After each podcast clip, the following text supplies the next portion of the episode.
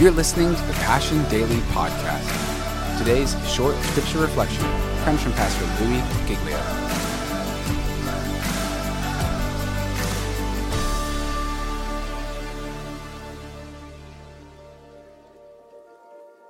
It says when the apostles returned to Jerusalem, they preached in every town in Samaria they went to.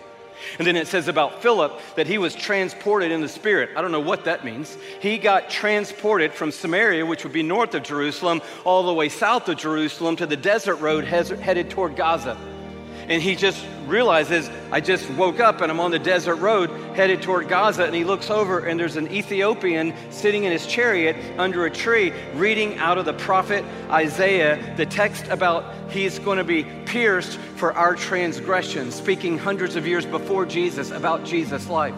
This was a God fearing Jewish Ethiopian who had come to Jerusalem for one of the festivals and now was on his way back to Ethiopia. Philip gets invited into the story by being transported through the Spirit. The Spirit nudges his heart to go stand near the chariot. He stands near the chariot, notices the guy's reading Isaiah, says, Hey, what are you reading about? He goes, I don't know. I don't know if this guy's talking about himself or talking about somebody else to come. Do you know what it's about? That's a softball, people. That's when God just puts you in a situation and somebody walks up to you at work and says, Hey, my marriage is falling apart and I don't know what to do, and I'm not like living a, you know, at a friend's house right now. You got any ideas? And you're like, Well, I about That sounds rough, man. I'll, I'll pray for you.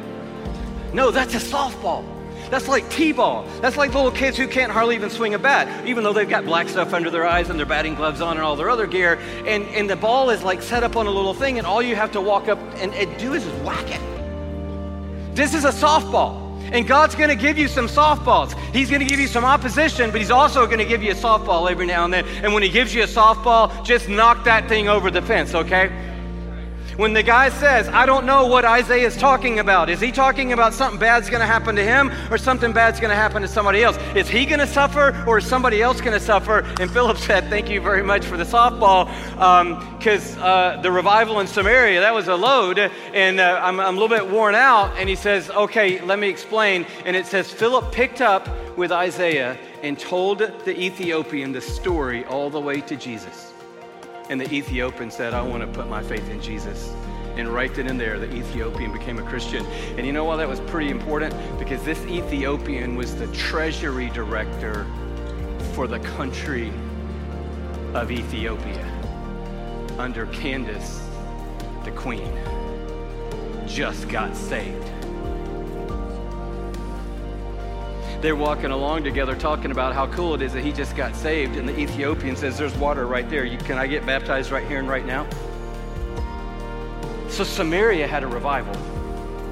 And now Africa has got a saved, baptized Jesus follower who just happens to run the treasury of a nation and have the ear of a queen on his way home in his chariot, figuring out the story that has been promised for hundreds of years before has now been fulfilled in a man named Jesus and been proved by an act called resurrection. And now I am baptized into that same resurrection power. And I'm on my way to Ethiopia, saved and touched by the Spirit of God, a follower of Jesus. So we're going to go Jerusalem, we're going to go Judea, we're going to go Samaria, and we're going to the ends of the earth. And we haven't even read one chapter, and check, check, check, check. The gospel is moving out to the ends of the earth. Isn't that amazing? But then look at verse uh, 1 of chapter 9. So all that's happening, but then verse 1 of chapter 9 opens with the word meanwhile. So there's always a couple things going on, is what we're saying here. God's doing a revival over here, but somebody over here is clueless to the revival, namely Saul. So while God's breaking out a revival in Samaria, got an Ethiopian finance director for a whole nation on his way home, saved and a follower of Jesus, Paul Saul doesn't really know what's going on. So it says in verse 1 Meanwhile, while God's breaking out revival and fulfilling the plan, meanwhile, Saul was still breathing out murderous threats against the Lord's disciples. He went to the high priest and asked him for letters to the synagogues in Damascus, so that if he found any there who belonged to the way, whether men or women, he might take them as prisoners to Jerusalem. hmm, this guy still thinks he's going to destroy the church. And so he's heading out of Jerusalem to the next town up the road in Damascus, going, I heard there's some followers of the way up there, and I'm going to go put an end to that. And on the way, he has a vision. He gets knocked to the ground. He sees Jesus, who says to him, Saul, why are you persecuting me? And he's like, wow. He's blinded and saved in an encounter with Jesus on the way to a city to put an end to the followers of the way. He becomes a follower of the way on the way. The story there is that not only can God jump over barriers that look insurmountable, not only can he span a continent in a moment, but he also can change the heart of anybody in your story.